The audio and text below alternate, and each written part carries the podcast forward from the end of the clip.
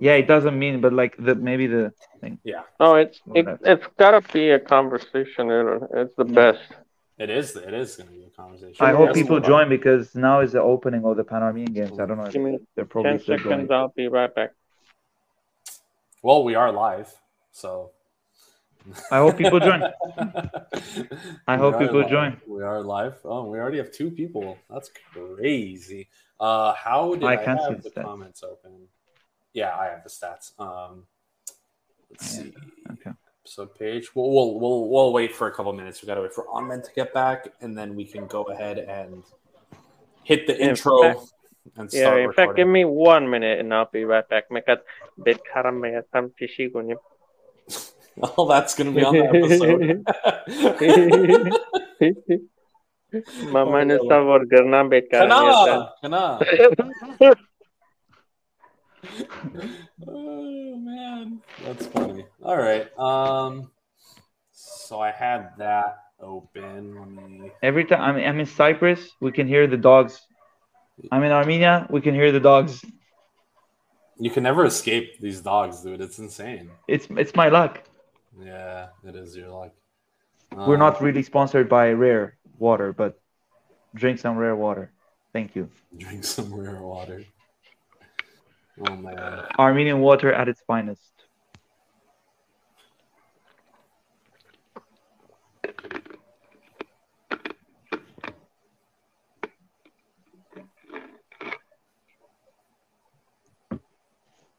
Still can't believe that insane goal that Dashan scored. Yeah. He he looked up for like one second and he just went for it. Yeah, he, he said in the in like a post game interview, he was like, um, he's like, I had to take a touch to control it, and he's like, he's like, I looked up and I saw that the goalkeeper was the way out, and he's like, but I still had to take a touch to control it, and then take the shot. Um, but yeah, he I, and the second goal is good too. The second was great. Uh, Da- Davidian had a really good, um, really good like cross. And it was it was a good counter attack, and they played just they played great altogether. I think. Was Davidian called up in the last game in the last uh, national team? I think he was called up. Question: He was, but he didn't play because uh, Dashan was just playing really well at right back. Um, which I think is going to be the case again. I think I think Dashan is going to probably be the one to play both games. But da- again, Dacian like, was- again, having Davidian play there too, it's not like I, I think against. I mean, it doesn't matter. it's who not a it's problem. No, it's not a problem because they No. they're both pretty much the same, except Dashan has a like just an insane long shot that that Davidian doesn't have. You know, that's the main difference. Um, Davidian is more of a dribbler. yeah, Da- and Yeah. More of a shooter. And Uh, faster, Davidian's faster, more. Yeah. Yeah. But they both have Me- stamina. Yeah, Uh, yeah, yeah, yeah, they do. Mish bulbulo tapnalen vecha tsarkenit lovatek, please. okay. Well, I'm gonna I'm gonna mute you Oh. at this point. Always remember. Okay. Well, um, let's see. Okay, cool. I think well, let's just uh, let's just give it a start. The, the banner, boom, uh, boom, and boom, boom, and boom. Which gonna score? Just- Are you okay? Yeah, yeah. We're just gonna start Football the show. Gantron is live. Football Gintron is live. You don't see it down there? All right, let's do it. Come Intro on. is going in three, two, one.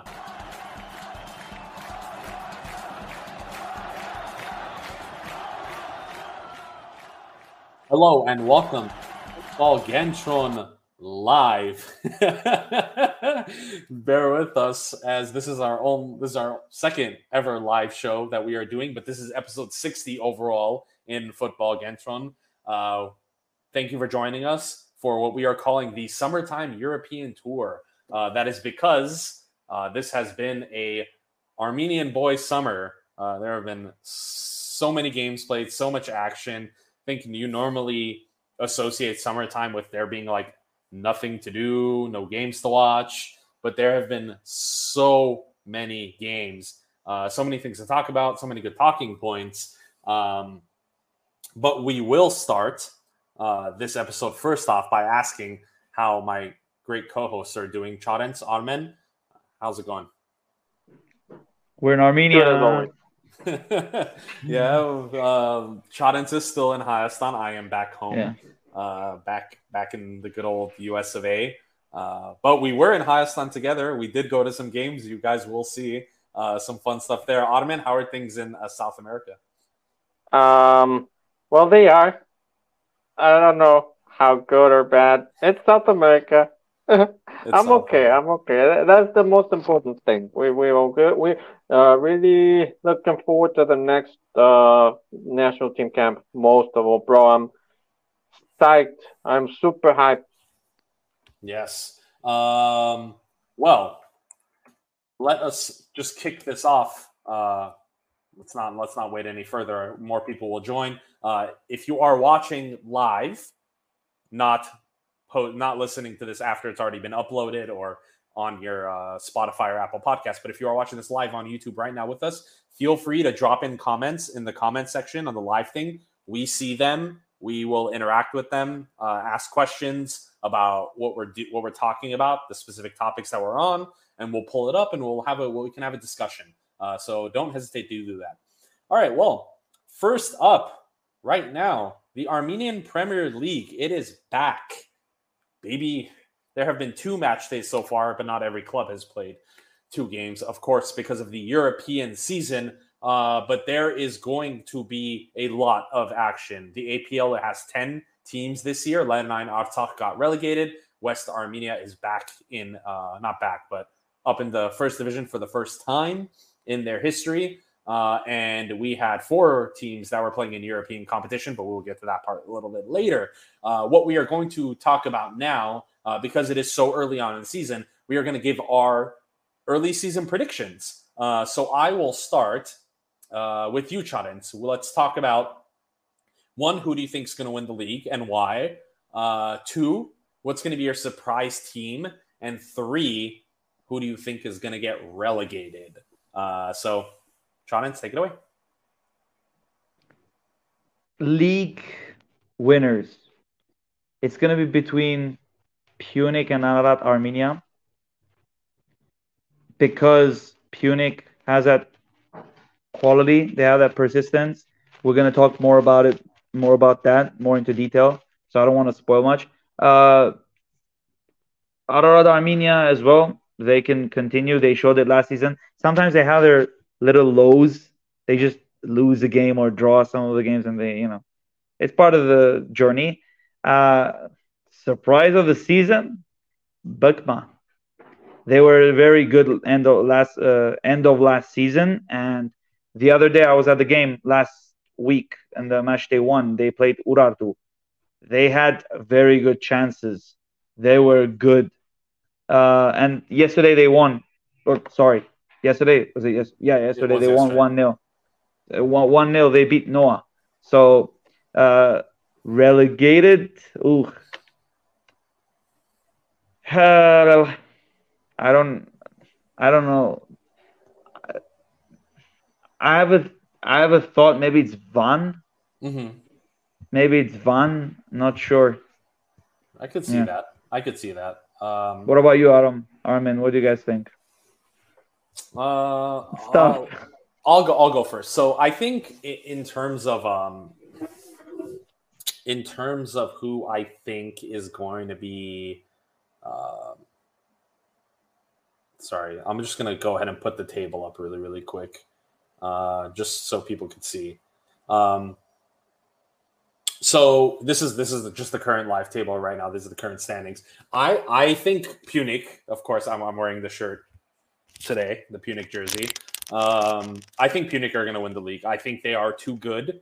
I think they, if they do make it to European competition, I think they'll they'll balance it a lot better than they did last season. And if they don't make it to European competition, I think they will. I think they'll run away with it this year.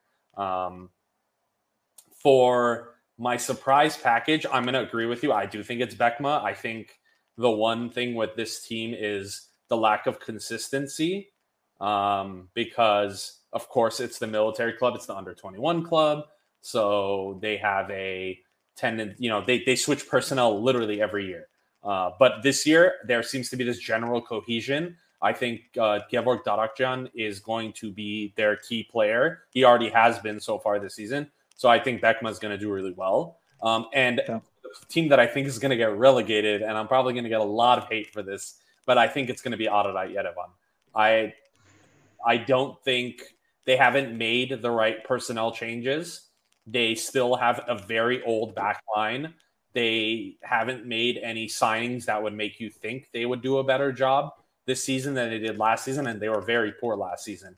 I think they were just lucky that there were teams that were worse than them. Um, but I, I think uh, unless something dramatically changes very soon, um, I think one of the most storied historic clubs in Armenian football is going to get relegated.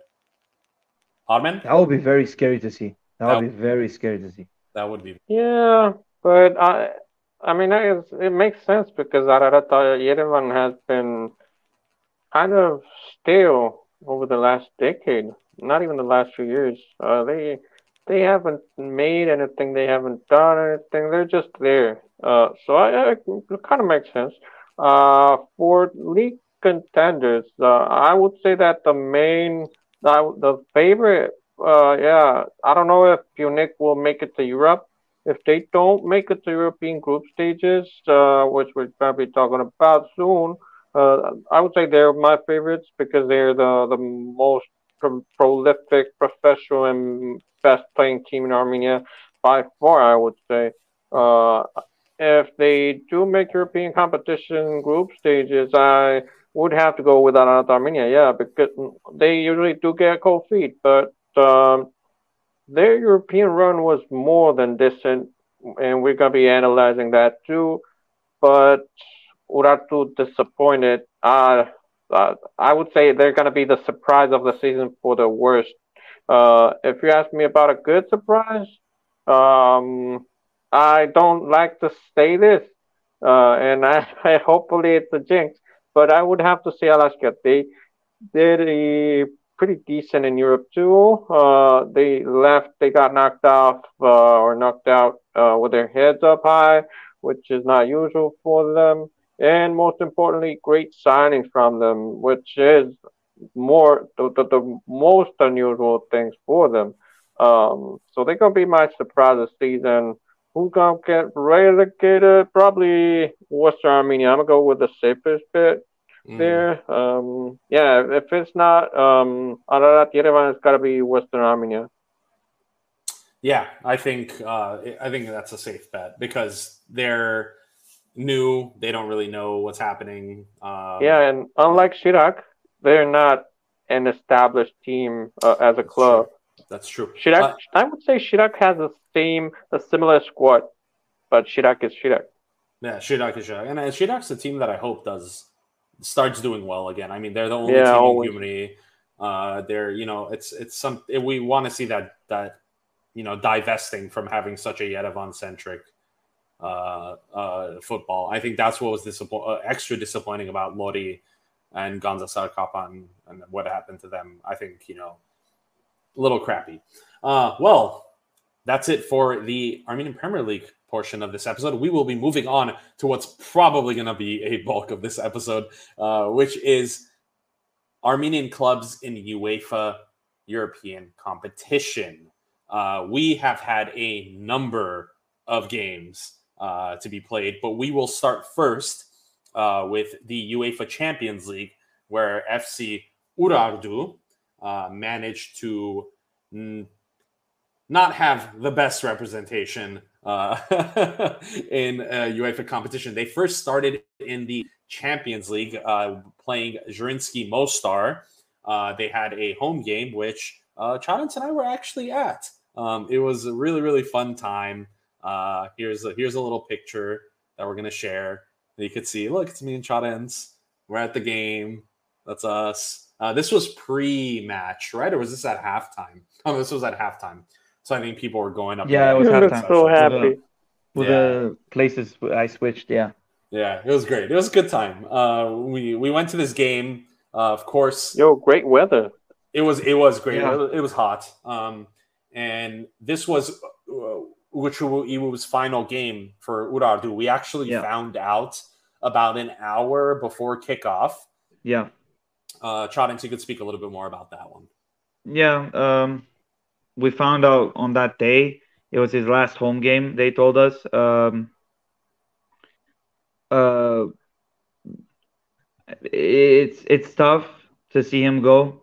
Uh, we're expecting for him to stay for another season. There he is.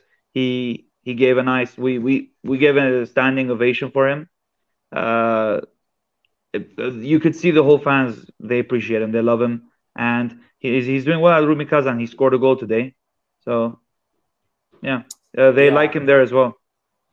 Fun, funny, funny anecdote from that game. Uh, you see in the back of this video over here, this is Zrinjski Mostar away section. They had a good number of fans at the at this Oh, yeah. game, and at one point they all collectively took their shirts off and lit and lit uh and lit like smoke bomb things and were like twirling their t-shirts around, and it was hilarious. It was a it was a very very very good time. YMCA. Yeah, very much YMCA vibes, but um, switching back gears to be a little bit more serious uh, when it comes to this Urartu Yeah. um, Yeah, game. So their performance against Zrinjski Mostar at home uh, was hopeful. I think that's that's the word that that we can use to Yeah. describe it. Um, especially second half. Yeah, us- yeah, you could the- say the second half was better. yeah, second half was better. Yeah. The Yeah. the there were it's there wasn't a lack of creating chances. There was just no finishing, and I think Yeah, when zero. you when you think early in the season, you think okay, like normal, right? Like they have Mhm. this difficulty finishing, and then Zrinjski scored while Urartu were actually down to ten men. Right, there was a player being treated behind the goal uh, that was down injured. I can't remember who it was, but a player was injured. So they temporarily went down to 10 men, and that's when Zrinjski scored their goal. Um, it was off a corner kick, back post header, very poor defending uh, from our perspective, at least, where we were sitting right, right in midfield. Um, not that great. And then, so we're thinking, okay, not the best showing, not the worst showing. It's only 1 nil. They can go ahead and they can do something from this, right? That That's what you're thinking. Uh, and then there is the away game. So, Amen, let's get your thoughts on that one, on, on the second leg against Zrinjski, where Urartu actually took a 3 2 win, uh, but ended up losing the tie overall. Mm, uh, the- I watched the second half of the second game, and I saw what I was- I was expecting more of the same. Uh, Urartu showed uh, willingness. Uh, the the good game that we know they can show that they can uh, give, but again, uh, they're not clinical. They they don't. Also, most of the personnel and we focused on this a lot. Uh, has changed most of the starting lineup uh, compared to the lineup that uh, took them to win the double, the cup, and the league uh, to begin with. And as a lot of people were asking, why do we say that Urartu, or more specifically a coach, uh, betrayed their principles and their club philosophy, is because uh, has a very clear philosophy to promote. Firstly, on the pitch, it's they usually like to play short passing game uh, because of what I'm gonna say uh, now. Uh, they have a decade-long philosophy of uh, Spaniard coaches and Dutch coaches at the academy level, and they're very much academy centered, academy focused, and uh, they promote a lot of their players to the first team, uh, to first team football, and that's literally how they got to win the double cup and league. And most of those players that won the double were benched uh, for the European games against Farul and Zrinjski before them. Um, and yeah, honestly, it's disappointing, uh, disheartening, uh, frustrating. I we really like Urartu. We love Urartu from FK, and uh, we hate to see this happen. Yeah, I, I think one thing we hovered on was the lack of Armenian players in their starting lineup. uh, and, and having more, I think more frustratingly, having having better ones on the bench. Um, like if you look at this lineup, this is for like two. Um, there was only one change made in this uh, from the first leg, and that was, I think, due to injury. I think Leon Sabao came on. I think whoever was injured in the first game, it would have also had a ton of injury problems. I think we, we haven't even began to to talk about that, but um, having you know players like Mirzoyan and Özbiliz, who Özbiliz not fit to play 90 minutes, but uh, on the bench doesn't necessarily help you whenever you're trying to control uh, a game. Uh, Melkonian. Yeah, these, the, and these are good players, and I think the problem isn't that they can't score goals because they clearly can. They this they scored three goals in the second leg. The problem is that they can't hold don't it. know they don't know how to control a game. They yeah. know how to score goals, but they don't know how to control the game, and that's mm. just their downfall. Their Gunko has been really, um, I would say,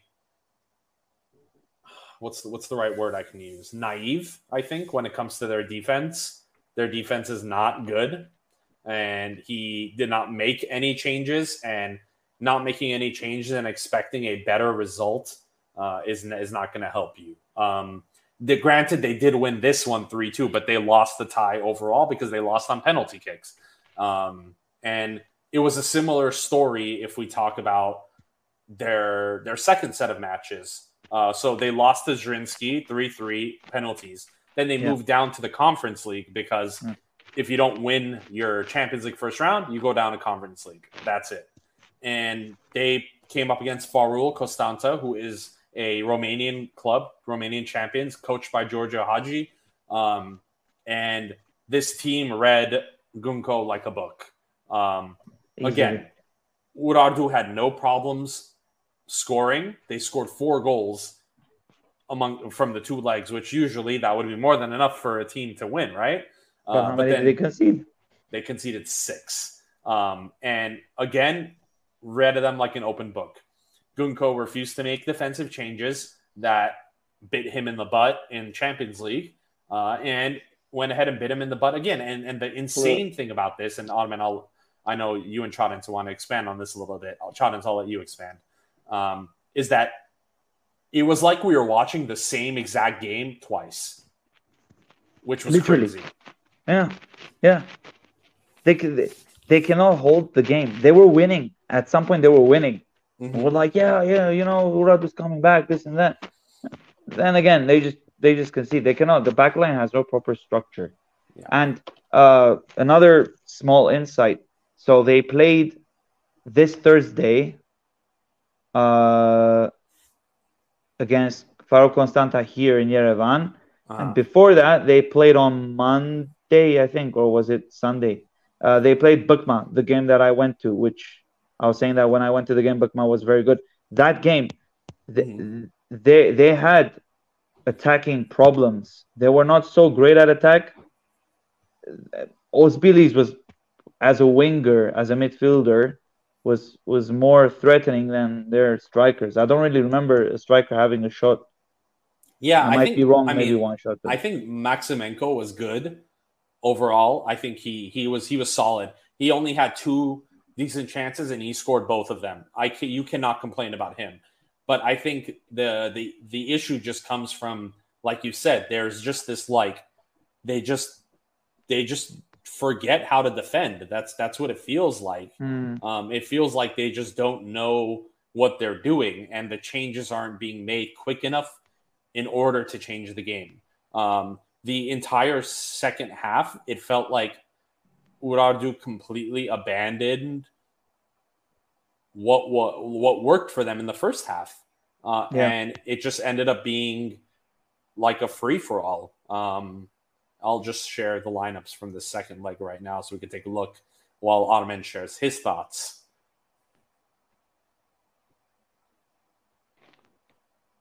Ottoman. There you go. I'm I'm looking at the lineups now, and you can see how the. I mean, it's the wrong lineup because the players are in the wrong order. But uh, you guys were mentioning about Urartu not knowing how to defend anymore. Uh, and well, for every defense, the first line of defense and my self-appointed area specialty is the pivot, the defensive midfield position, whether it's one or two or a double pivot. Uh, and Urartu playing a 3-4-3 or 5-2-3 uh, that took him to the, took them to the double or for the double uh, was a double pivot uh, with Iwu and Arasarian, which Guivu and, and Nareka Arasarian, neither of them played in Europe. They played the all of the last season in uh, the Armenian Premier League and the, the Cup. They won both competitions. They sold one of them and benched the other. Uh, that doesn't make sense. That that was stupid. That's how you start to get shaky when your defense is ran by people who don't know the team. You you start to concede every every game as they did, and they're they're also worse players. The ones that uh, they brought in. This Michael Sky, no offense, but he's not fit. He's not as good as uh, Ivo and Narek. Yeah, but I, then again, it's about identity. You gotta play players that you know are gonna sweat for the team.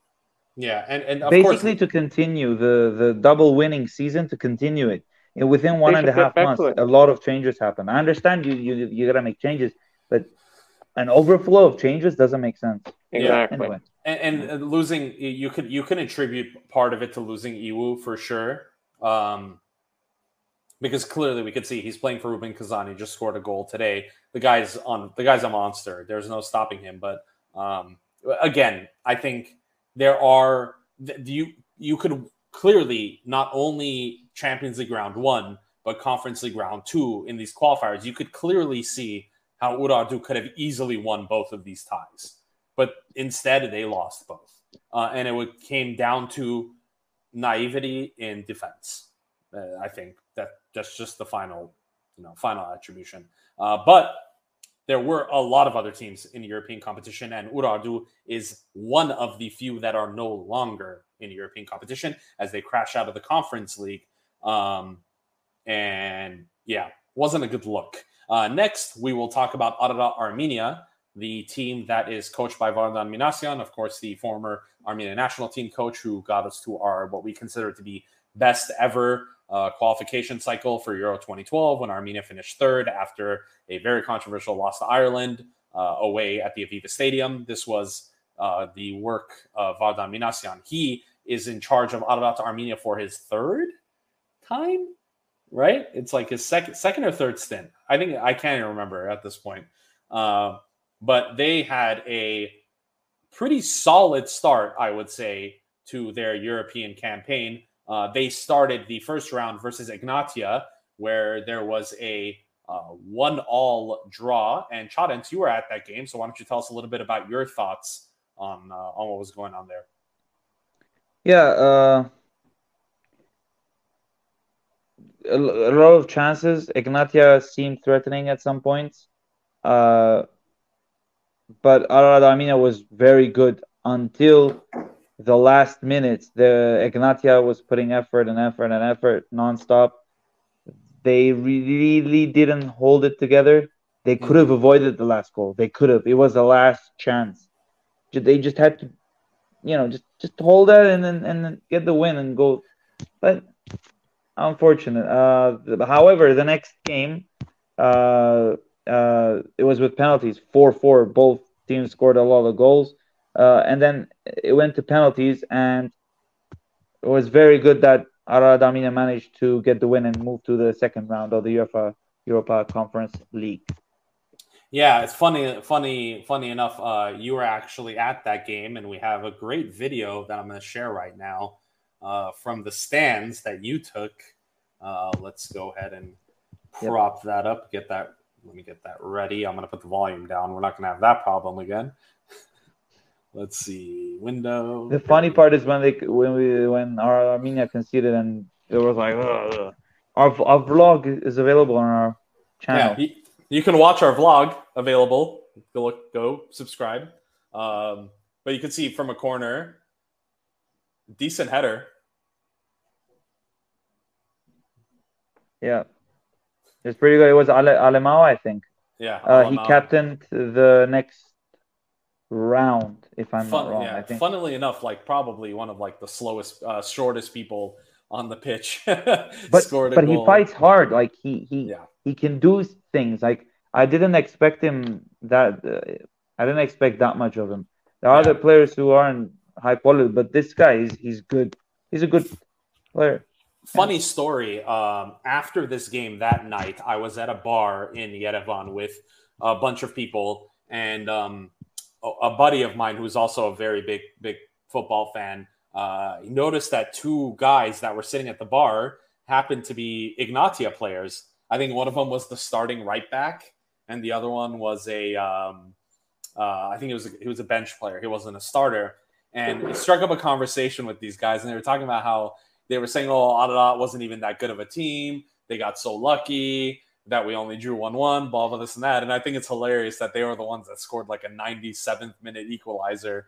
Um, and of course, you know, as as they they went away uh, in Albania for that game, uh, it was Yeah. high scoring, and and Ararat won on penalties, which finally a Minasian side wins on penalties. I think if you know the history behind that, you would know that they've lost twice on penalties in uh, Europa League playoffs. So I'm sure Yeah. he's he's happy about that one. Uh, so what was their grand prize for winning that game? It was a draw against Aris Thessaloniki, uh, a Greek Super League side who is very good. We love our Greeks, um, and they didn't play that bad, man. Ararat Armenia actually played pretty good. The, the first game ended in a uh, one-all draw, and Ararat was actually surprisingly the better side. Um, Aris were Aris fans were a bit annoyed that they didn't play well. Uh, there was one who collaborated with the post for us. Uh, they were like they were disappointed in how they played. They they said they were zero.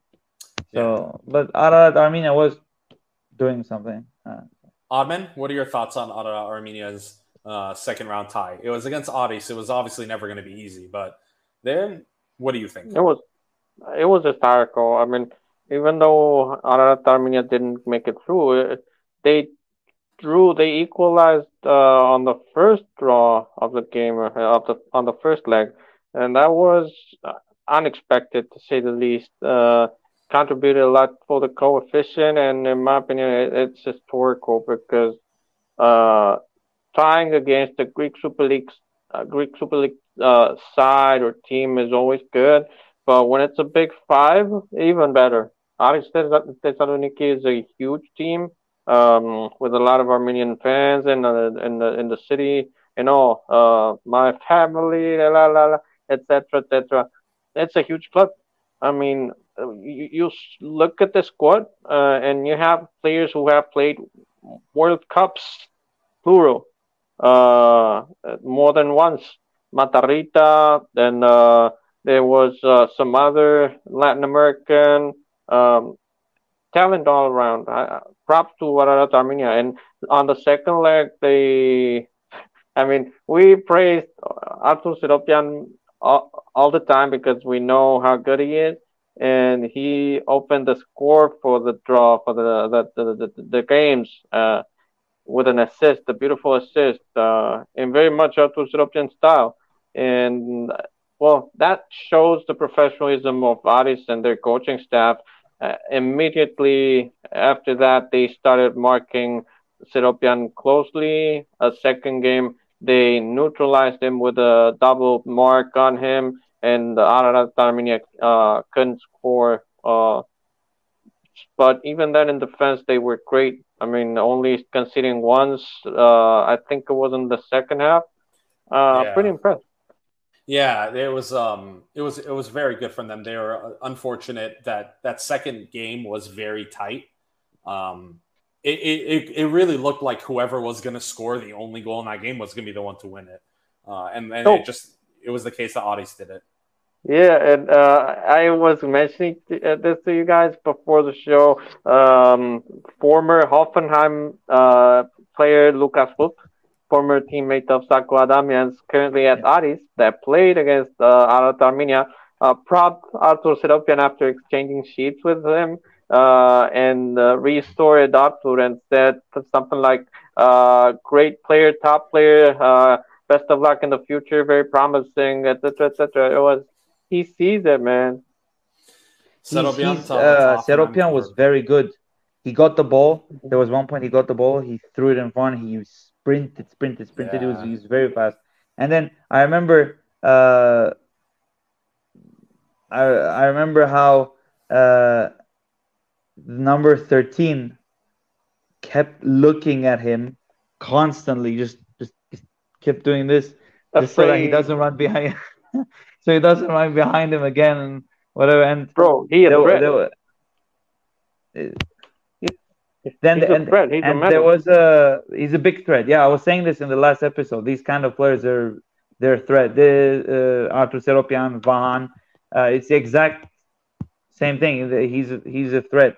And there was uh, a fellow coach sitting next to next to me of an Armenian Premier League club, and he said the same thing. He said, like genuinely, the number thirteen is actually scared now.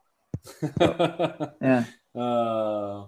Well, speaking of being scared, uh, if there's one team you should probably be scared to play in any competition ever, it's Alashkert. Not because they are good, but oh, because I was pointing to a shirt. No, no, no. It's because you don't know what you're gonna get. yeah. Uh, Alashkert were in the first round of the UEFA Europa Conference League, uh, and they played Arsenal Tivat, uh, whom they demolished. Uh, it was insane. The first game was a home one-all draw uh, which seems to be a theme here, right? Uh, and the second game was a 6 1 win, which I believe may be the largest win uh, in a European qualifying match of an Armenian club. Um, I'm pretty sure about that since Armenian independence. They maybe in all of European competition. Yeah, maybe even in all of European competition. They just you know killed it. They have a ton of new signings. On and you can dive deep a little bit into that if you'd like. Yeah, sure. I mean, they signed a few players from uh, from Venezuela and Ecuador, uh, and from good from good teams in those countries. Uh, and let me give me a second before I analyze more of each. Uh, one of their fronts was buying from the Latin American market, cheap and good, and uh, the other front was Portugal. They bought several um, Portuguese and Brazilians uh, and um, this what country is this? Benin, I think. Uh, Bissau, Guinea-Bissau, uh, from Portugal, um, and not Portuguese second league or second tier. No, uh, we're talking about uh, first team, first league teams, first tier. Uh, we all, we know all about Akdon Menezes from Ararat Armenia, uh, a striker uh, that is on loan at Alashkert. He started to bang them in as soon as he joined, and in Europe too. But uh, other players from Portugal joined. Uh, this guy Mimito, the, which in Spanish means uh, caress, little pet, uh, kind of like a, a sweet thing funny name, but the guy played in Academica in Portugal. In Portugal, and that's a class club. Um, in Vitória Guimarães, but not on first uh, team for them, but still big. Um, I don't know, bro. They, I think they signed a few others from Vitória Guimarães and everything. Uh, and uh, from Deportivo Lara, I think in Portugal, in Venezuela, yeah. Uh, exactly, Deportivo Lara, uh, this uh, Venezuelan guy, um, more than one. Uh, the signings were great. I mean, I gotta give it to them. They don't usually do that, and uh, mm-hmm. they were decent in Europe. Uh, they got knocked off by Armenian-owned Debrecen, or however that Hungarian club is pronounced. shout out to them and our homies at Hungarian Footy and Hungarian Scout uh, all Twitter accounts that love Armenian football. Uh, hope Debrecen make it through. Uh, but they're a big club, even before being owned by Armenians. So you would expect them. Go ahead. I, I don't think we should. I don't. I don't think we should discount the fact that Alashkert actually went away to Hungary and got a 2 1 result, which counted positively towards Yeah. Armenia's coefficient. Coefficient. Uh, they did lose in the shootout, as you could see here. That, that was it was an awful penalty shootout. I highly recommend not watching it. Not Um, but the, um, they played so well, and they won two one, and they held on. And generally, in in the two legs, I Debrecen was was the better side. I, no, no question about that.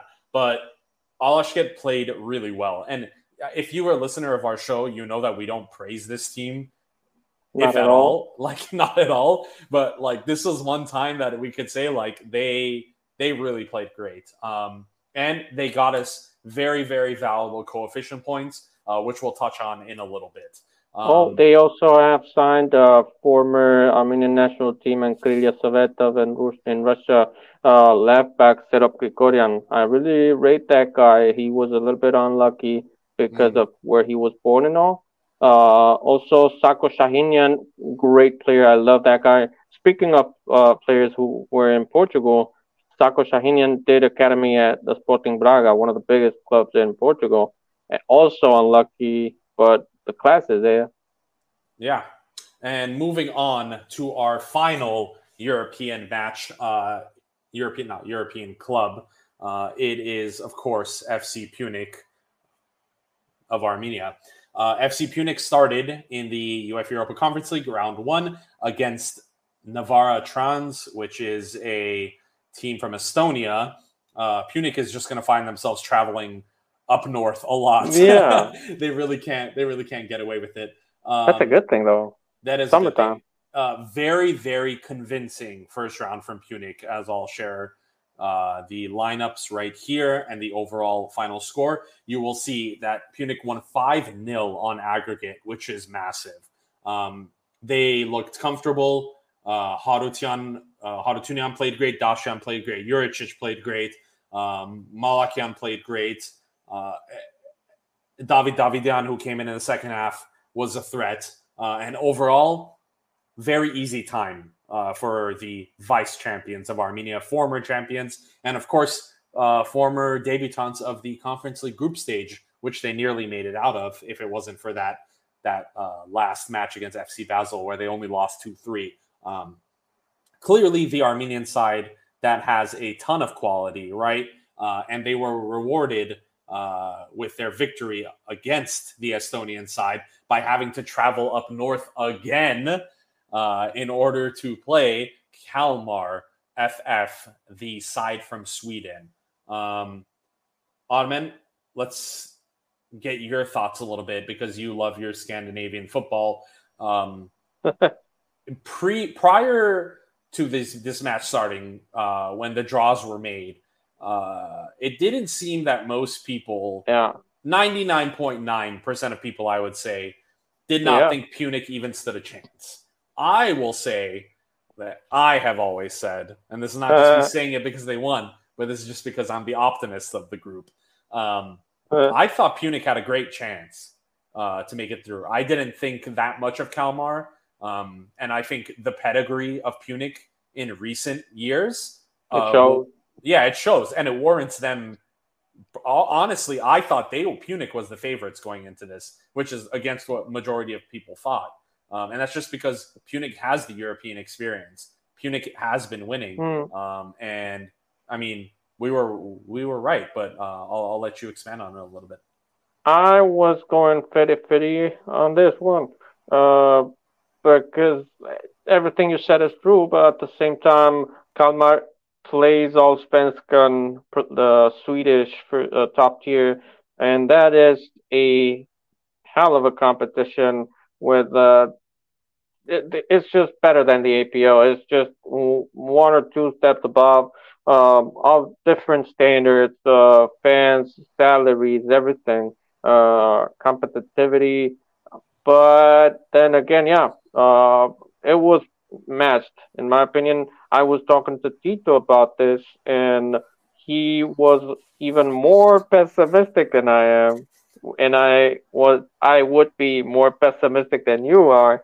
Uh, he was always uh, saying, "Oh no, I'm I, I don't know, man. I, I don't like this. Uh, I don't like playing teams from Sweden." And it was he's right. I mean, uh, Sweden is a great football uh, nation, but it was total domination.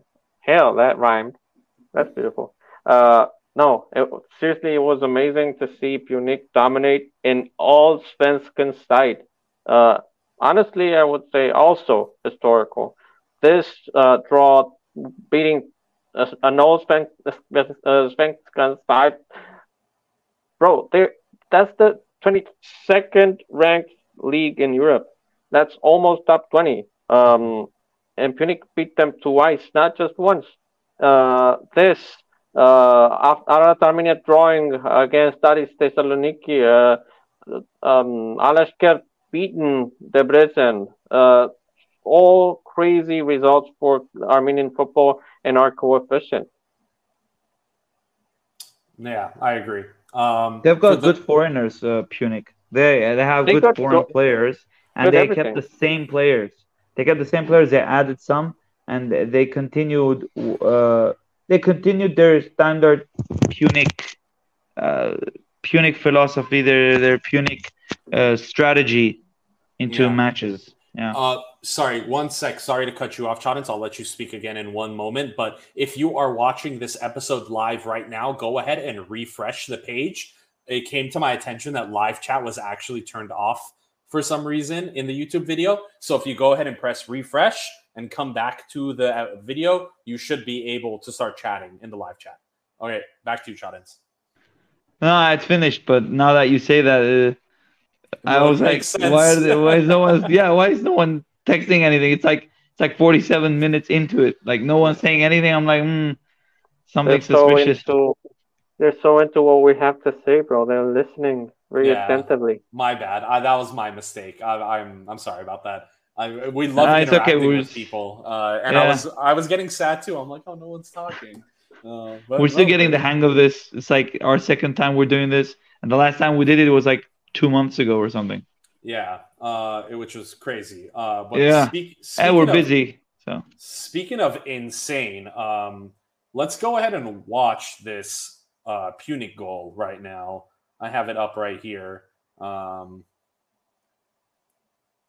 I think it was like it was like a freaking wild goal to watch. Um,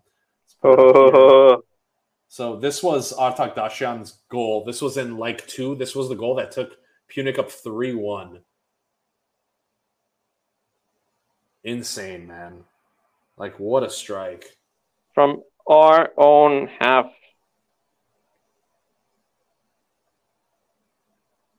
Bro, it's it went all over the internet.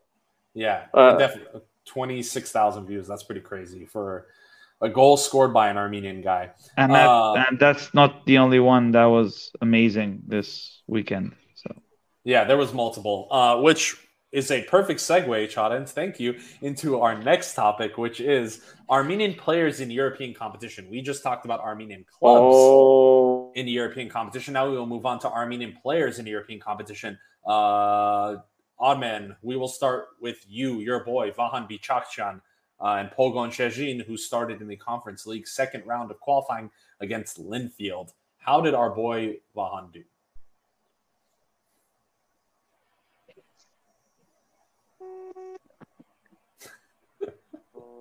he scored another screamer, much like Artak in this case, not from his own half, but mid range.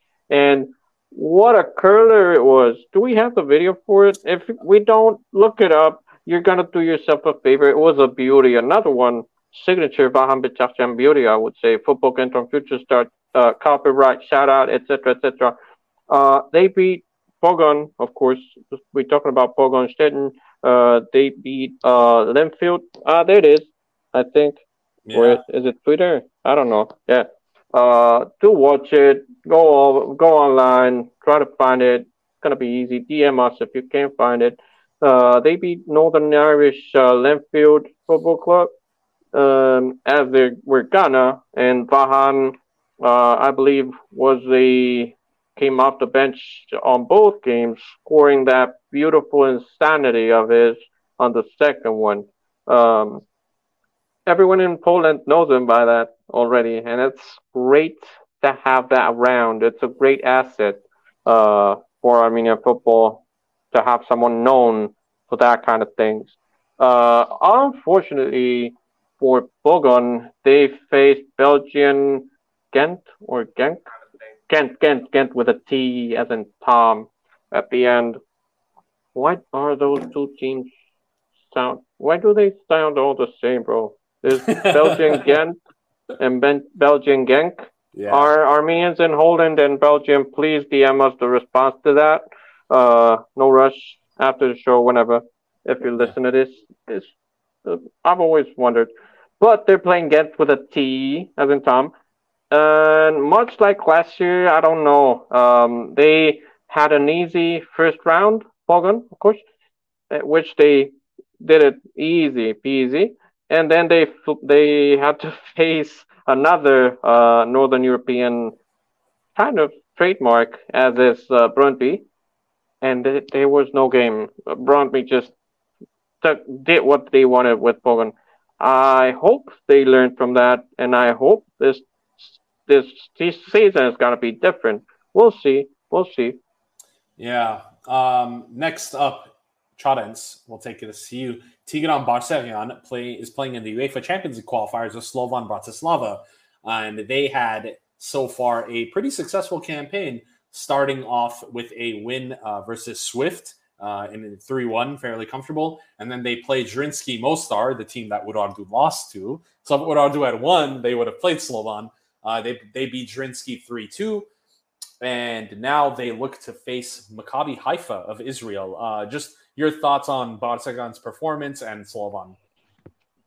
I didn't see too much of uh, uh, Tigran Barseghian. However, I'm aware that he played, uh, he started a few games. Mm-hmm. Uh, pretty good wins, good wins, good results. Uh, now, Maccabi Haifa is is not easy. Uh, for years, they're always into Europe, you know, going going forward constantly. Uh, a few times they played against Cypriot teams, from what what I remember. Obviously, the squad changes and such. However, this if if if they pull it off, they go to Champions League playoffs, which secures the Europa League playoffs. So hopefully, we'll see Barseghian in one of the two uh, competitions, elite, the highest level competitions. Something we actually forgot to mention, which was brought up here by the Match Minute. Thank you for this. Um, talking about Bodo, yeah. uh, Bodo Glimt, who is actually the team that Pyunik will be facing. I'm so excited about that round. one. Uh, Ottoman, then there you go. Take the reins, buddy. Bro, I love this team. I mean, uh, uh, I'm a pull. Uh, uh, was it uh, Evra? I love this team, bro. They they are a team I've been obsessed with. Uh, even more so than Midtjylland from Denmark. Bodo Glimt from Norway is sensational. They made so many stars over the last few years, and having them play in Armenia, of course, with a different squad because they sold half of the talents that made them a European sensation. But still, they're going to be flying into Armenia and play the next round. Also, favorites again, this time unilaterally and objectively, unlike with Kalmar, this time Pyunik won't be favorites uh, by all accounts. But um, experience shows that Pyunik can cause an upset more or one or two and more than one whenever they want. They have what it takes. Uh, I'm looking, I'm scrolling through the the Bodo Glimt squad, and I'm so happy. Uh, you have uh, Pellegrino, Grumbic, uh, Espejord, Runar Espejord. I love that guy. Uh, they sold like three or four of those starters, kept another four or five, six. Uh, and interesting fact, um, one of Georg Khazarian's best friends is gonna is a player at uh, Bodo. We're talking about also Norwegian in a way, Omar El Abdellaoui, and uh, from Olympiacos, his time with Georg Khazarian. And he's still playing football, and he will start off the right back for Bodo. It would be very interesting to see him and the entire squad in Armenia. But Scandinavian clubs have, or I should say, Northern Sea clubs have been great for Pyunik so far, especially because it's summer and the weather is a huge factor. Yeah. Why? Um, because they're not used to Armenian summer, whereas Armenians can play in Scandinavian summer. But the, the biggest thing I think that people point out when it comes to Bodo specifically is the fact that their home pitch is turf, which is well, people Oh. attribute that to be the main reason as to why big clubs come to uh, to to Bodo and lose uh, because they're not used to playing on artificial turf. Crazy. Um, but here's a comment from Andrew who says, just like how Zelarayan and Dashian have aged like fine wine, got to give a shout out to Artak Grigorian. We all know he has his limits, but his leadership and play I've seen so far will help Pyunik a lot versus Bodo. Um, I have to agree, man. I think, you know, we're very big fans of Artak Grigorian on this show. Uh, we loved his time with the national team. Uh, of course, you know, we had to move on from him from the national team. But I think he, like you said, a very good leadership like signing and a very good experience signing for Pyunik because they have the ability to rotate. Uh, they have Malakian, they have Dashian, they have Harutunian, uh, and they have Artak Grigorian. So four Armenians that can play that central midfield role, um, that can ball control type role. So, uh, and like you said, Zelarayan, of course, and Dashian, both long shot specialists. Um, Zelarayan may be more famed for it, but Dashian, that guy just, man, as you saw previously, we showed that goal. Crazy stuff. Crazy stuff. Um, moving on to a club that has a couple of Armenian players on it. Uh, I am, of course, talking about Astana, which is our favorite club in Kazakhstan, which is my favorite country in the world. Um, I see John and starts starts to laugh when I say that. Um, not the best start for Astana and uh, Kamo Hovhannisyan, our goat. They had a v- win versus Dinamo Tbilisi of Georgia, 3 1, our lovely neighbors to the north. And then they lost to Dinamo Zagreb. See, they can't, just like how Pyunik can't avoid uh, play, teams in the north, uh, Astana just keeps playing Dinamos. Uh, and Dinamo Zagreb humbled them 6 0. Now they play Ludogorets, which regrettably is not a Dinamo side. Um, if their name was Dinamo Ludogorets, that would have been even better. Uh, but I think the more urgent portion of this is that Varazdat Haroyan did not make an appearance in these matches, nor did he make an appearance on the bench. Um, what does that mean for his career? Is he injured? That's what we Yeah. heard. It was Um, injured, yeah. So Which makes and- sense. Uh, his his age is, you know, Yeah, and a good good point pointing out from here. Uh, Grigor Babayan is an Armenian that actually coaches Astana. Um, so decent Armenian coaches have brought him and Michel Der Zakarian, who we'll talk about in a little bit because Hodant did some wonders on his on his Montpellier team today. Um, not looking that great for them. I mean, Astana can, of course, now that they're in the Europa League, they can they're guaranteed Conference League playoffs at minimum. Uh, whether or not they make it, who knows? Um, do we want Kamo playing in Europe? No, because that just means more people will be like, Kamo needs to play for the national team. Which, Oh my god, I haven't thought of that. yeah. So the, the- I honestly like you know, this is the only time we'll ever tell you.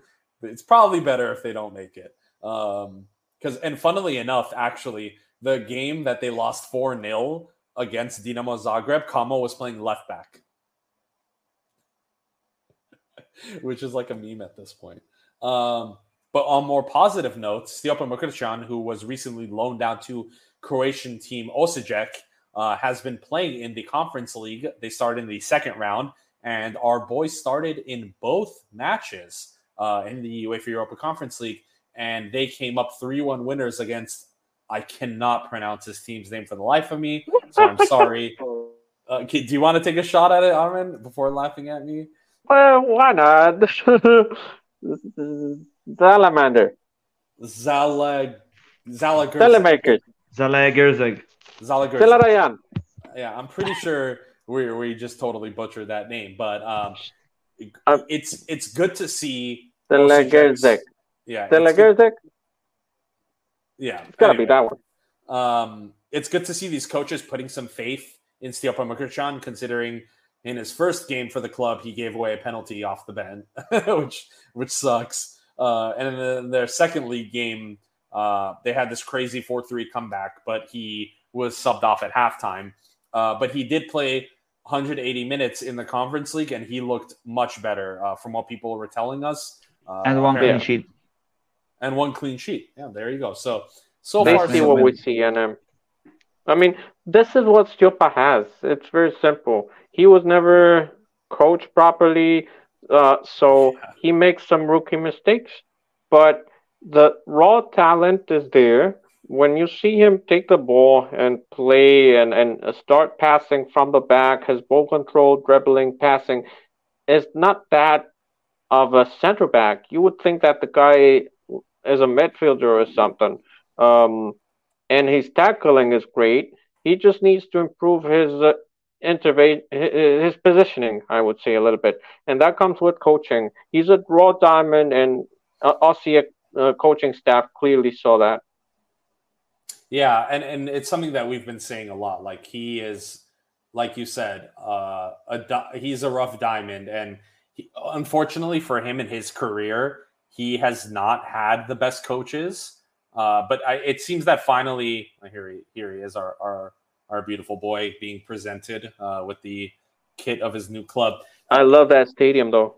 Yeah, the stadium is cool. I like this the seat coloring. It's like blue flame kind of. Um, Beautiful. but I think it's good. Um, I think it's good for him. I think he's going to finally get that good coaching he's been missing. It they're going to have to be very patient with him, and it, and it seems like they are. And as long as he's getting minutes, I think we're happy. Um, but it, a thought kind Yeah. of occurred to me, which was a crazy thought, which is Ararat Armenia, who just got knocked out of European competition, deemed him not to be good enough for their squad, apparently, right? Because he was training with with BKMA. Um, they loaned him Oh. out last season, but then he comes into this Croatian side, which you could argue probably better than Ararat Armenia, right?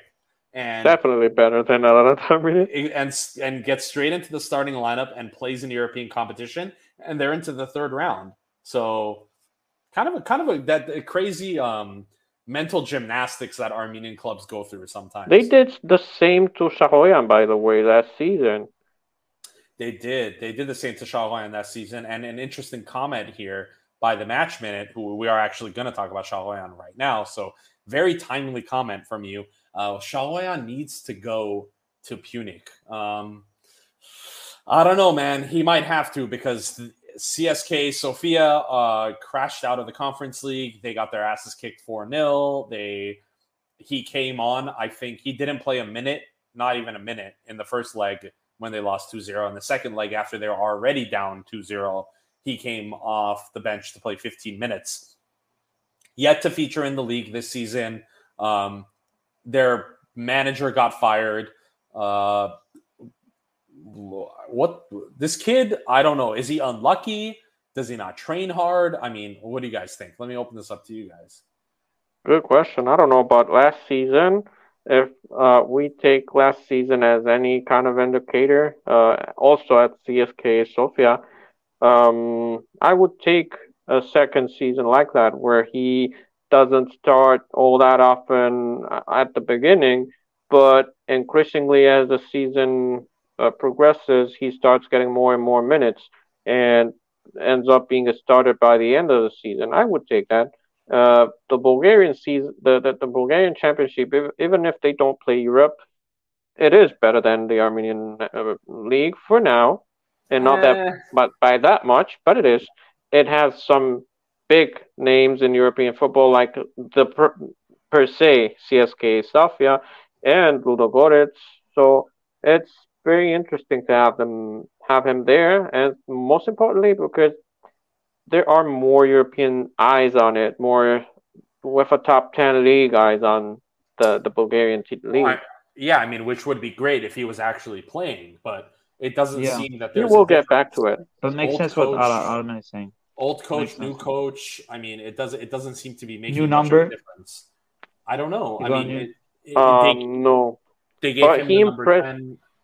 Yeah, then took it away. But he impressed. Look, he impressed uh, coaches and fans by the end of last season. He will do it again.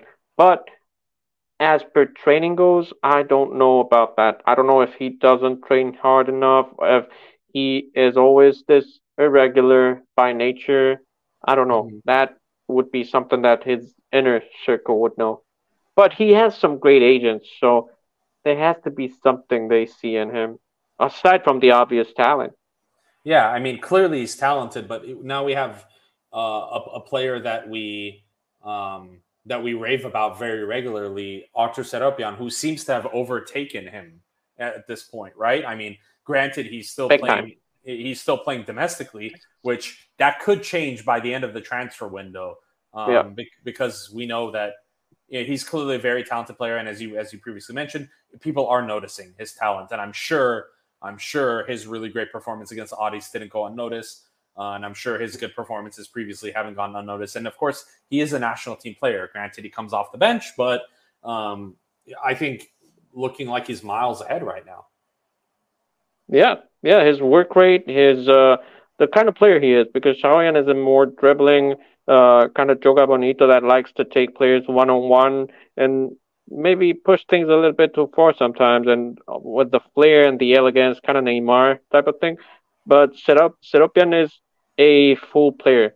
He he is all that when it comes to dribbling as well. His dribbling is crazy, bro. It sometimes it seems as if the ball is just glued to his feet. Uh, but then again, he's not as selfish. He passes mm, earlier. He passes and runs. His technic, uh, technical and tactical awareness. He's just as technical, maybe not as much as Gito Saroyan, but his tactical awareness, his IQ, his football IQ is amazing. Add that to the fact that the ball is freaking glued to his feet. You have a, and he's physically big too now. Like he's getting buff. He has stamina. He's a very complete player, and uh, the next guy to take Armenia to the next level, I would say. Well, that's a good place to end it.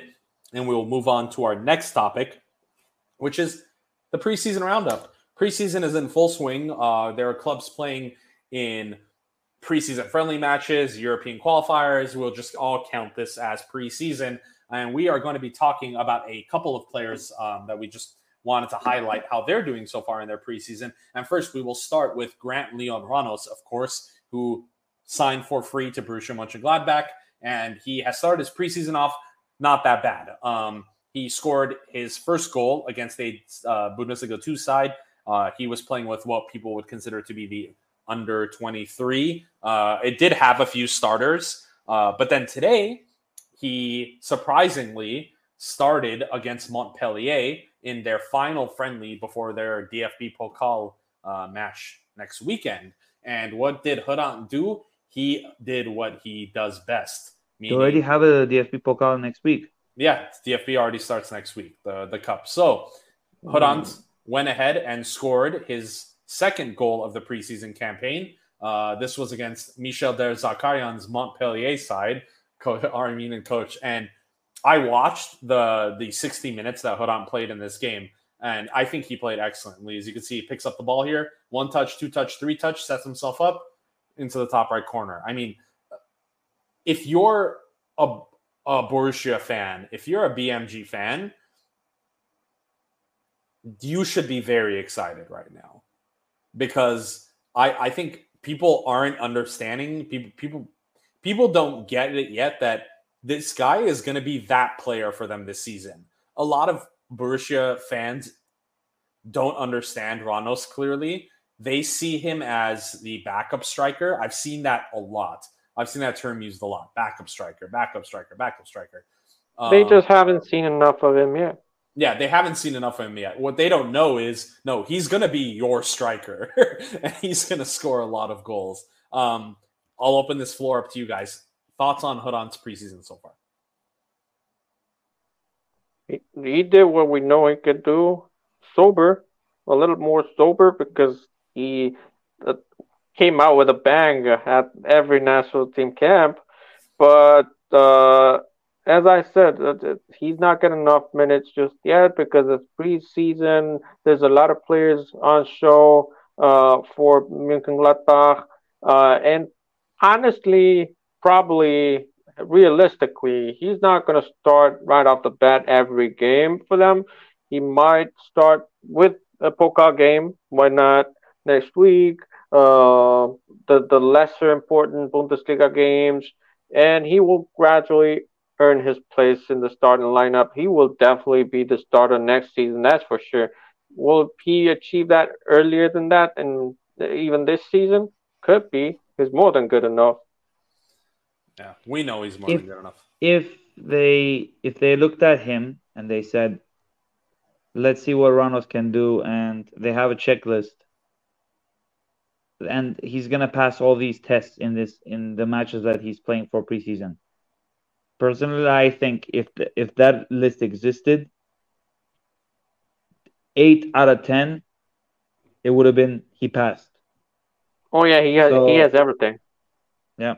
So Yeah. I also think he's got a very good chance of starting next week. Yeah. Very He's a good very chance. complete player. Yes. Mhm. Uh, there was a couple of moments in this game, uh, actually one right in like the opening minute of the game where he got the ball in the top of the box and and so like uh, like a kind of cone shaped space opened up for him and he had uh, another player making a run centrally and he had the space to take a shot with the outside of his foot or with his laces, a type of shot that you would expect Hudon to score. Um, but he opted to pass the ball instead. Um, and he got the ball got through, but the the the the other four didn't get the shot off in time. Um, and he also had this one crazy play where he was like recovered the ball and then he was really really good in build up play. I think there was only minor frustration from some Borussia fans on Twitter with him that he did, they weren't happy with his decision making. But I think those are people that just don't understand football because at the end of the day, he's a center forward and you want him to score goals, and he's doing that. Even that it makes sense. He's he's young. He like he needs to play to understand what's right, what's wrong. He needs he needs to make those Yeah. mistakes to understand. You cannot Exactly. like it's wrong decisions bro. would be very like critical stuff. Like for example, he has a pass next to him. He decides to pass it all the way forward, make a complex pass. That's wrong decision. You know? But I mean, that's the thing. That's, those aren't the type of things he does. He's exactly. just he's just not he's not a selfish player. He, No. Not at all. Not at all. And and they Ask I think they want him to be. Yeah, what he did against Cyprus. Exactly. Um, and it's funny that you mentioned that because the I was watching it on ESPN Plus, so there was English commentary, and the English commentator on like four separate occasions mentioned how Hodanta scored four goals for the national team in three appearances, Bro. which made me really happy. Um, he this is no joke this is a fact he is the player with the most uh, goals scored internationally at senior level for the na- senior national team in all of Borussia Mönchengladbach squad even before they sold uh, Thuram and uh, Hoffmann like yeah. even then Jonas Hoffmann in all of his years of Die Mannschaft has four goals just like Holland in half a season in like one semester. Yeah, and and yeah, and people were like, I remember when he when he scored the two against Cyprus, a lot of the um, the people on the Bayern Munich subreddit, which I'm a member of because I'm a huge Bayern fan, um, were not impressed. They're like, oh, it's just Cyprus, it's just Cyprus. That's what they were saying, and it's like that That's just shows stupid. it just shows you how how stupid some football fans can be that they are like he and all so many things he's not good enough. He's not good enough for the first team. He's not good enough. Not only is he not good enough for the Bayern first team many people were saying he's not good enough for for for, for Bundesliga football. That's what they were saying. He's not good enough. And then this guy goes scores two Let goals in preseason is signs with uh Borussia Mönchengladbach is scoring with the first team uh, makes his international debut, scores two goals, makes his competitive international debut, scores a brace, including, in my opinion, the best goal scored by the Armenian national team ever. That's my opinion. His his uh, second goal against Wales. Um, like uh, he, I think, in my opinion, he is going to be the player that suddenly is going to explode in mainstream football. Yeah, I think I- we yeah, I think Spertsyan is like the player that we all know is going to be in our eyes probably the best Armenian player. But I think in terms of like global football recognition, I think Ranos is going to be the one. I Could think be. people are going to know his name just as much as Henrikh's name by the end of his career. Ankist, let's touch on, cool. knock on wood. Knock let's wood, yeah. let's move on. Let- Let's not say some things, you know, uh, Haskutsal, you know. Uh, But let's stay in Germany. Yeah, we gotta stay in Germany because uh, our friend, our tactical thinking, high IQ player Adamyan has scored two goals, or also, Yeah. which is pretty good because the guy unfortunately had an injury, uh, some personal issues and everything, and now he's back, and we're hyping him up. Yeah. Uh, as this is your guy, Oddman. I mean, I think we've we've talked about it. We were saying, you know, he's a player that could be so key uh, for the national team because you know you we have a player in the Bundesliga now. We have two, which is amazing. Um, maybe potentially three, uh, but you, he's a player that you just cannot ignore. And I think a lot of Armenians don't are frustrated with him because he doesn't score enough, but people like us, we get it, right, Ottoman? We understand the value that someone like Adamyan brings.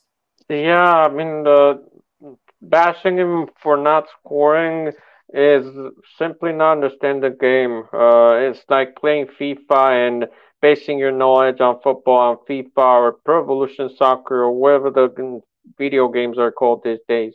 Uh, it's just not the game itself. Uh, the work, not just the work rate, but the tactical awareness. So, as we were mentioning when talking about Serobyan earlier, Sako Adamyan has a tactical awareness that I would say one of the best tactical awareness uh, or the most highest tactical awareness players uh, Armenia can get, uh, along with uh, Zelarayan and, and Edo Spertsyan. Sako has to be up there. Um, like he makes runs without the ball, and he even like as decoys, he will probably not even touch the ball on that play, but thanks to him, the play opens up.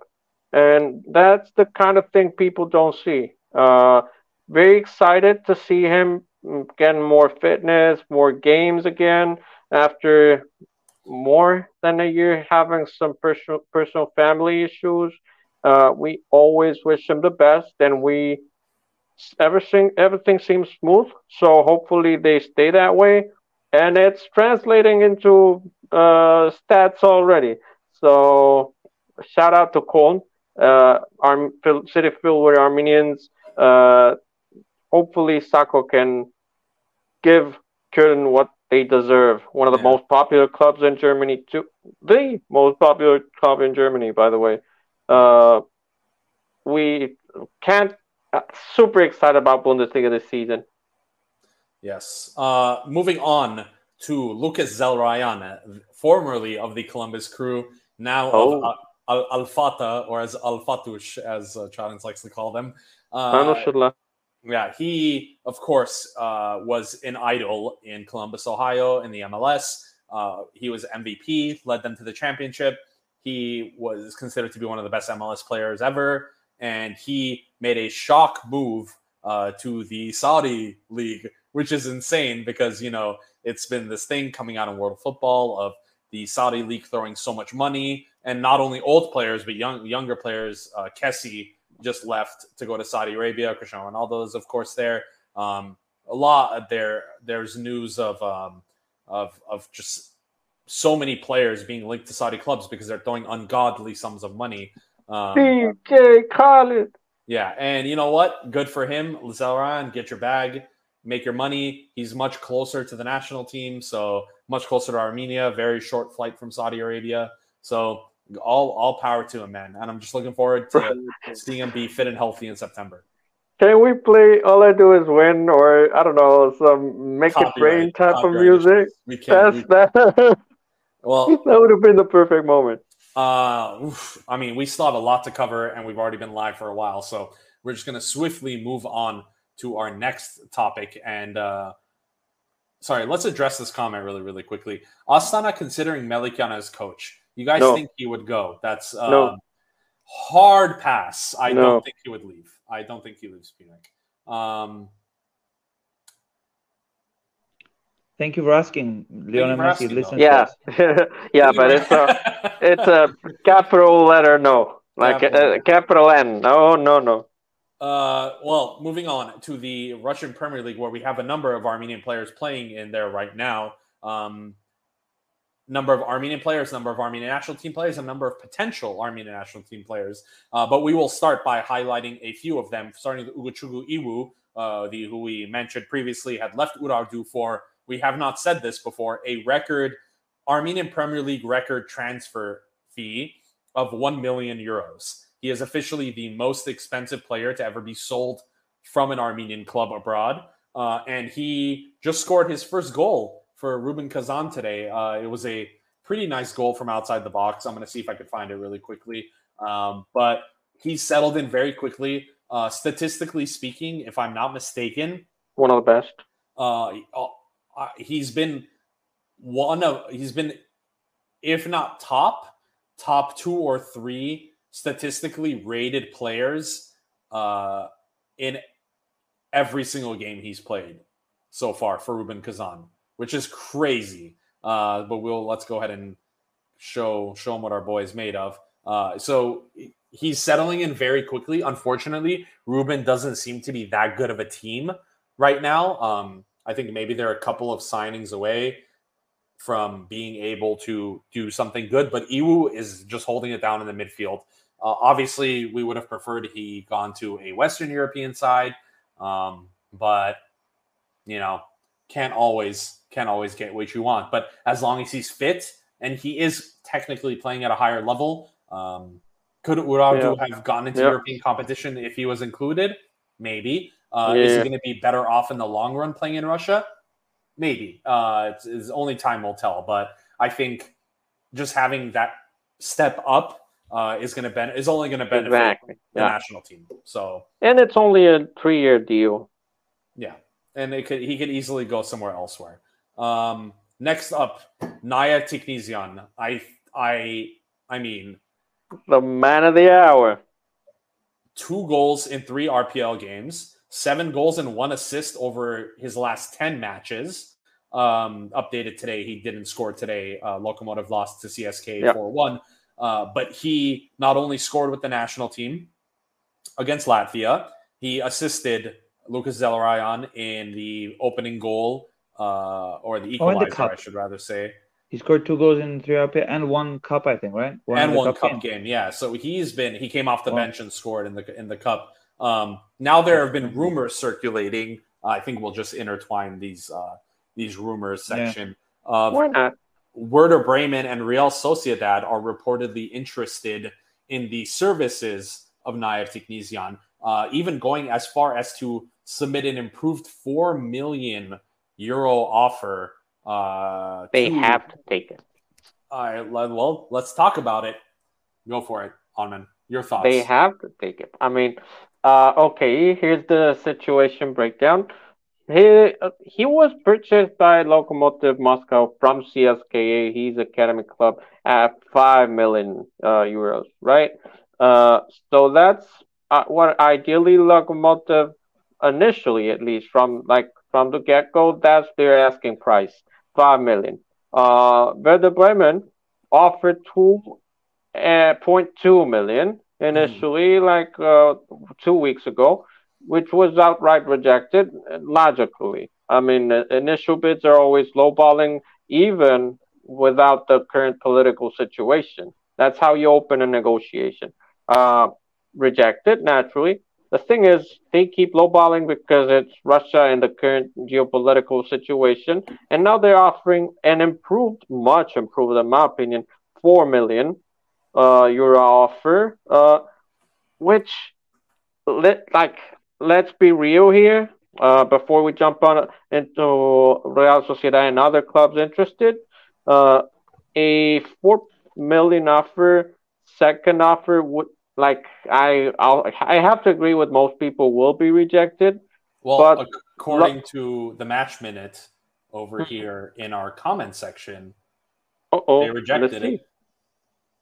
They rejected it as they would, but the reports, uh, like it, that's what was being said that it was gonna get rejected naturally, logically, but a Lokomotiv remain open to negotiations, and with that in mind, with that openness, that willingness to renegotiate and submit a counteroffer, uh, we're just being realistic. We're not uh, starting a rumor or anything. We're just looking at the facts.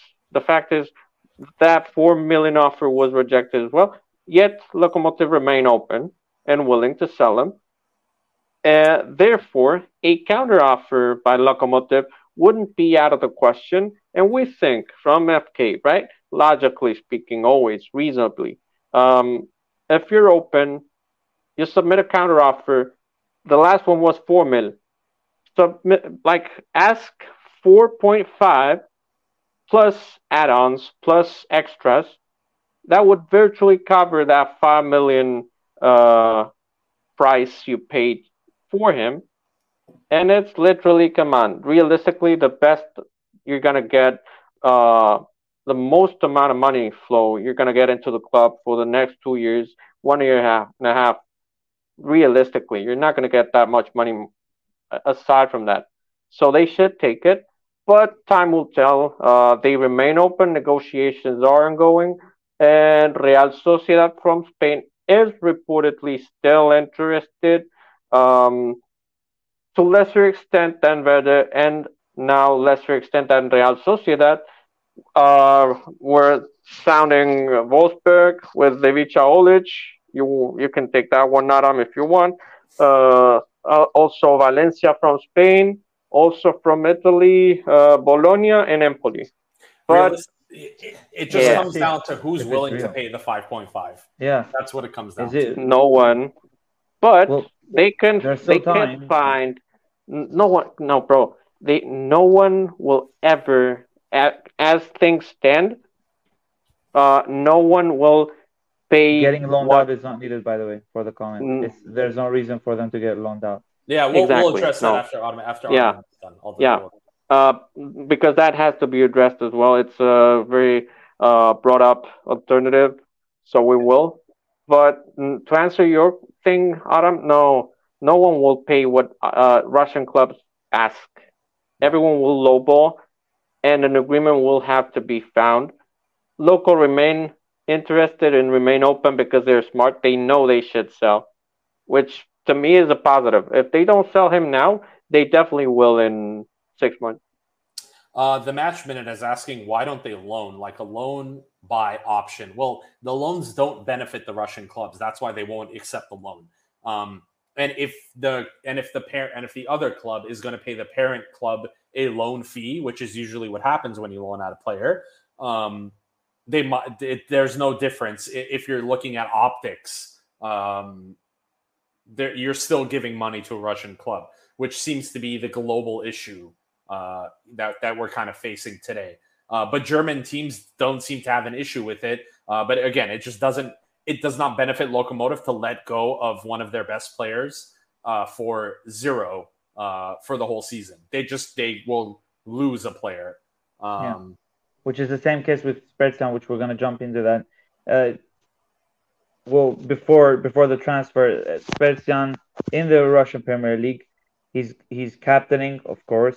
He's got a goal and an assist, and well, pre-assist, which is something that we take into consideration because you know the style of play in three RPL games. Uh, cup game, he was unfortunate. He got a red card. Uh, I personally did not see how he got it, but uh, I saw that he got it. I obviously we talked and uh, unfortunate. Uh, a very good thing that happened uh, uh, yesterday's game. Yeah, I think it was yesterday. The he got a standing ovation. Uh, they respect him. Obviously, the fans appreciate him. Uh, so we don't know if that's a sign of his transfer uh, to Ajax. It's pretty complicated situation. There are there's a management issues. The Armin and Aram more know about that. They can explain further. But the thing is, it, it's annoying how the players are kind of trapped in the Russian uh, in the Russian league.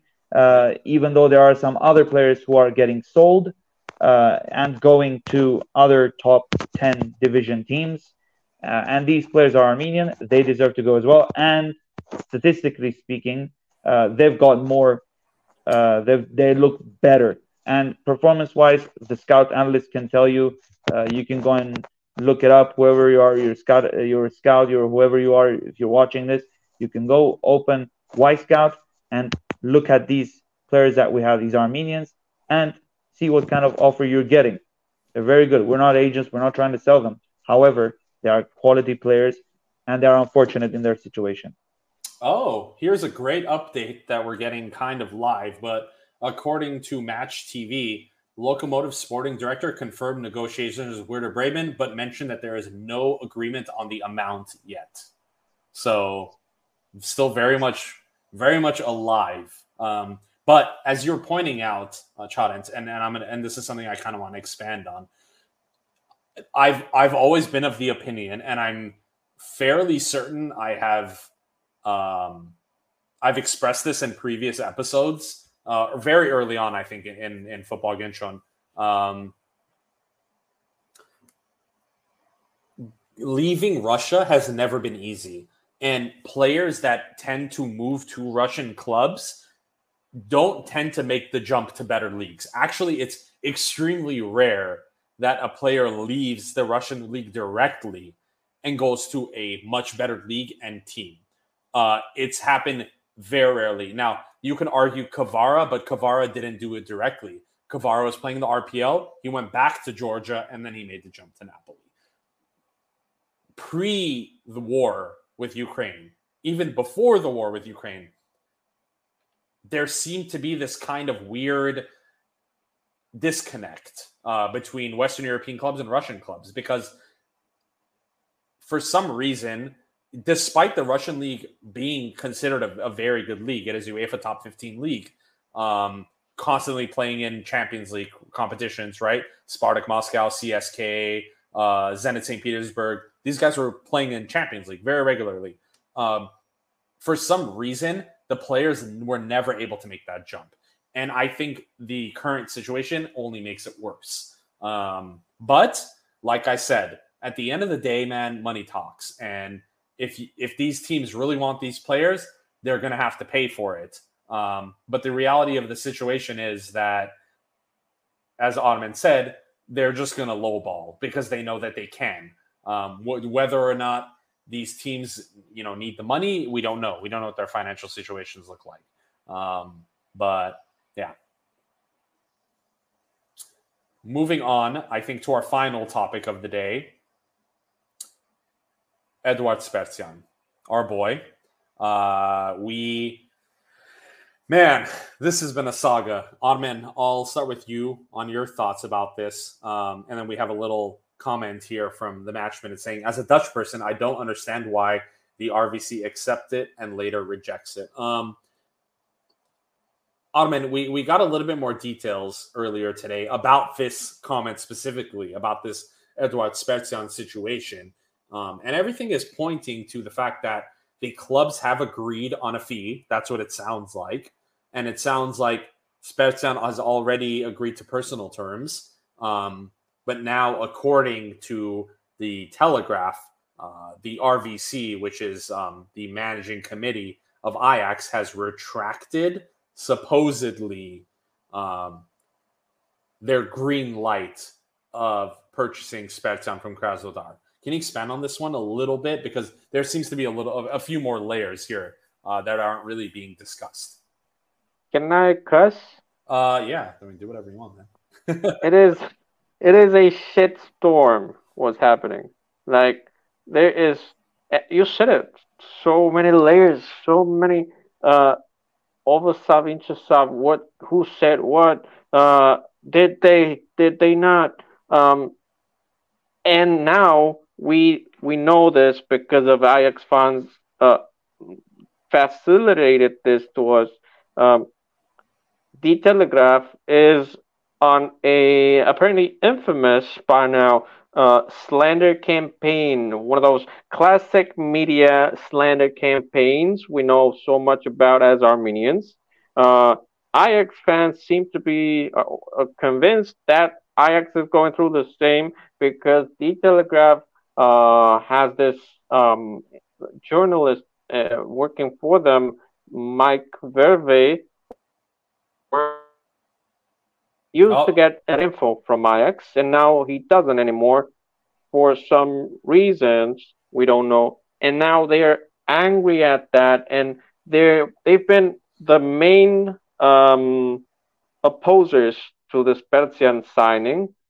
And if this is true that the player commission has retracted their own support in green light, then it would be questionable on whether or not they are spreading this as fake news or not because they want Ajax fans to blame Ajax board for retracting and going back on their own words uh, because of this RCV or RSV, whatever pressure.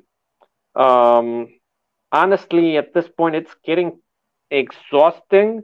Uh, the facts remain that Edo wants to leave. Edo wants to go, despite he loves uh, Krasnodar and he's a, ba- a fan uh, because he was born and raised there. Uh, he wants to play in Europe. He wants to be at the level we know he can. And Ajax is a great, in a way, it is a stepping stone before going to Manchester City or Inter or the UEFA Champions League fighting clubs that were interested in him but cannot buy him from Russia. Ajax is the perfect place for him, and he fits this play style. Um, there is so much. Uh, that is a fact the fact is that Ajax sporting director Sven Mislintat uh, wants Edo and is the one uh, pushing for the transfer. Uh, the fact is that the coaching staff is on board. The fact is that Ajax fans want that as well. So, will the Ajax actual board, the directors, follow what their coaching staff, sporting manager, and fans want, want, or will they succumb to empty political pressure? I, I will say there is a vocal minority that I've seen specifically on the Ajax Amsterdam subreddit um, of people who are staunchly against this transfer purely because they don't want to have anything to do with a Russian club. That's period. It doesn't have anything to do with uh, Spertsyan being yeah. Armenian. It doesn't have anything to do with Spertsyan being born in Russia. It doesn't have to do with any of that. It just has to do with they don't want to give money to a Russian club. Um, period. Which I understand and I get that perspective and I totally respect it. Um, it, although it has been mentioned several times, uh, Sergei Galitsky is not one of the people on the European Union list. Krasnodar is not one of the clubs mentioned. Um, and and you know there have been Dutch clubs that have done dealings with uh, clubs that are on that list. Uh, so I don't know. Um,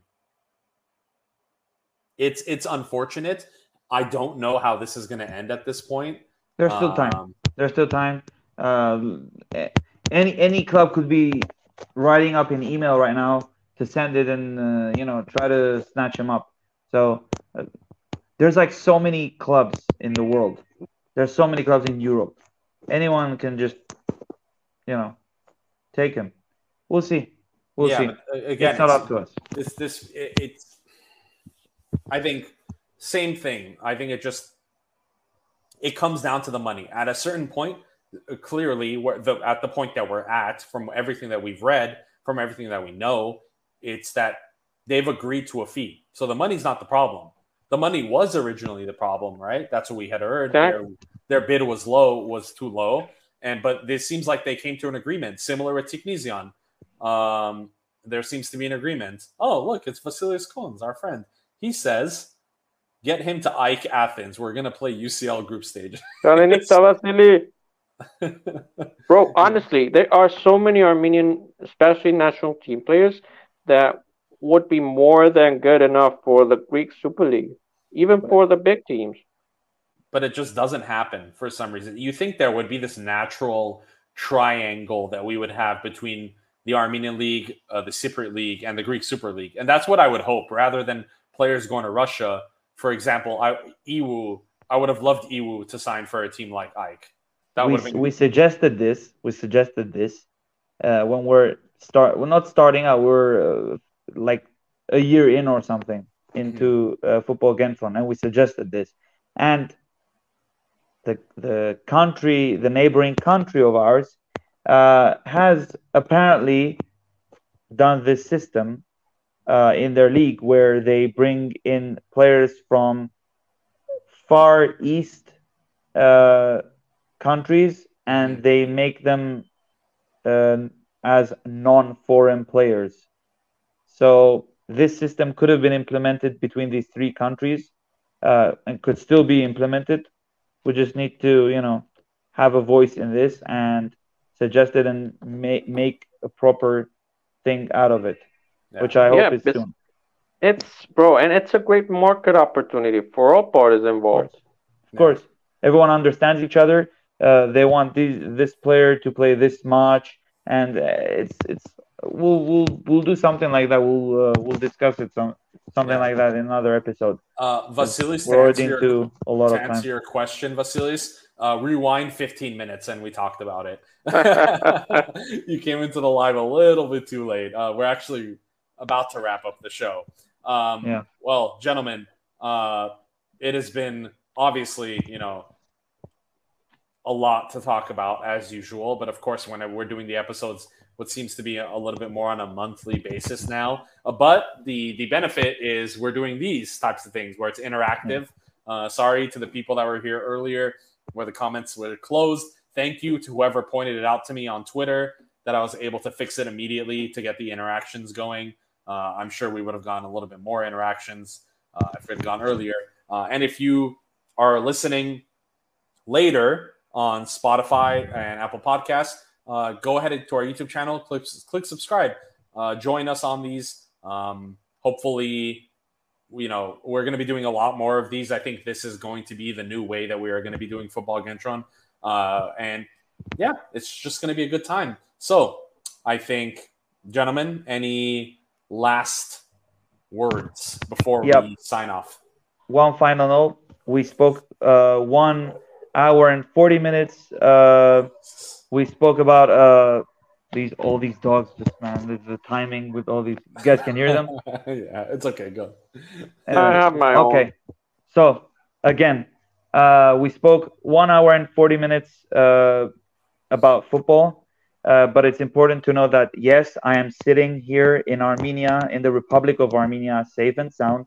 However w- we want to thank uh, Farul fans, Farul Constanta fans, for raising the banner uh, for support for Artsakh, where eight months there has been um, an ongoing blockade.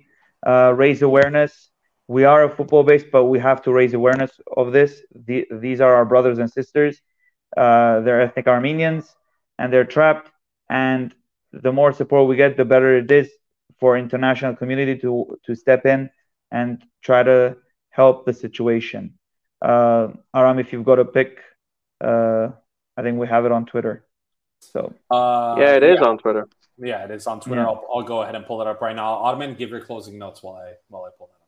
Uh, as China said, the situation is extreme. The situation is dire. Over 120,000 Armenians are being blockaded and starved to death and, and faint and malnutrition, or however you pronounce that word. Uh, that uh, one would think that with all of that um, indignation, all that disgust there is with by rightful uh, anger at you know uh, making transfers and conversations with Russian clubs, uh, especially focusing on Tiknizyan and Spertsyan tra- transfers. One would think that more people would be, hey, but these guys are Armenian. Uh, they they need support. They need uh, to show the world their talent because their own people are suffering. Uh, so please raise awareness uh, about this and help raise the profile of our players because we know they're good enough and uh, our people deserve happiness. And what better way to bring happiness to them that than seeing our compatriots thrive and succeed and reach to the heights they deserve at the international football level. Here is a picture. Thank you, Aram, for pulling it up. Thank you to Farul Ultras for Yeah. this. This is in Urartu, uh, Yerevan Stadium. Yeah, shout out our Rom- Romanian homies uh, all over Twitter supporting Thank you. nonstop. That has been crazy. Like uh, since last year, even before the block the blockade, just when it was last year, Armenia there there was some attacks in Gyumri, uh, pretty savage Once They raised their voices back then. They raising their voices now. Uh, they have our backs, and you guys have ours. This Thank will you. not be forgotten. Yeah. Thank you. Um, and yeah, just some final notes. Of course, this is a football podcast. We talk about football, but of course, we also want to use our platform to bring more attention to Armenia and Artsakh and everything that's going on. Uh, so, you know, sometimes we are going to take that sidestep politically, and I know some people don't like it, but at the end of the day, we're Armenians. We're very proud Armenians. Uh, we're very proud Yeah. where we come from. We're proud. Who doesn't like it doesn't get it. Who doesn't like our what our what we do Yeah. doesn't get what we do, and uh, that's just noise. That's just noise. So do whatever you can if you if you have the capability. No voice is too small of a voice because the collective is always the best, uh, and we'll continue to do what we're doing, which is um, spread the Armenian message, spread Armenia through football. Um, this we're just you know one small channel, uh, one small social media account, uh, but we're trying we're trying everything that we can uh, to help further the cause. So uh, speak up about Artsakh, speak up about Azerbaijan, speak up about the blockade, um, because you know at the end of the day, people need to be held accountable for the 120,000 plus that are starving right now. Um, and yeah, all right. Well, Next, less than a month until uh, till national team camp, right? less than a month until national team camp. Uh, we will see you probably uh, once before then. Uh, thank you for those who came to the live. Jason, I see that you just got here. I'm so sorry, but we're finishing up. But good news for you is you have a whole hour and 45 minutes uh, to catch up on. So, that being said, thanks everyone for uh, joining. Uh, we hope to see you again soon. This was a great live. Uh, and for those listening on Apple Podcasts and Spotify, hi to you all. Don't forget to like, subscribe, join, follow our social media Instagram, YouTube, all that stuff. Um, said just joining, and you guys are already talking facts. Well, there's a whole hour and 45 minutes of facts, and that's going to be it for us. Thanks, guys, Mostly for by watching. me. Peace.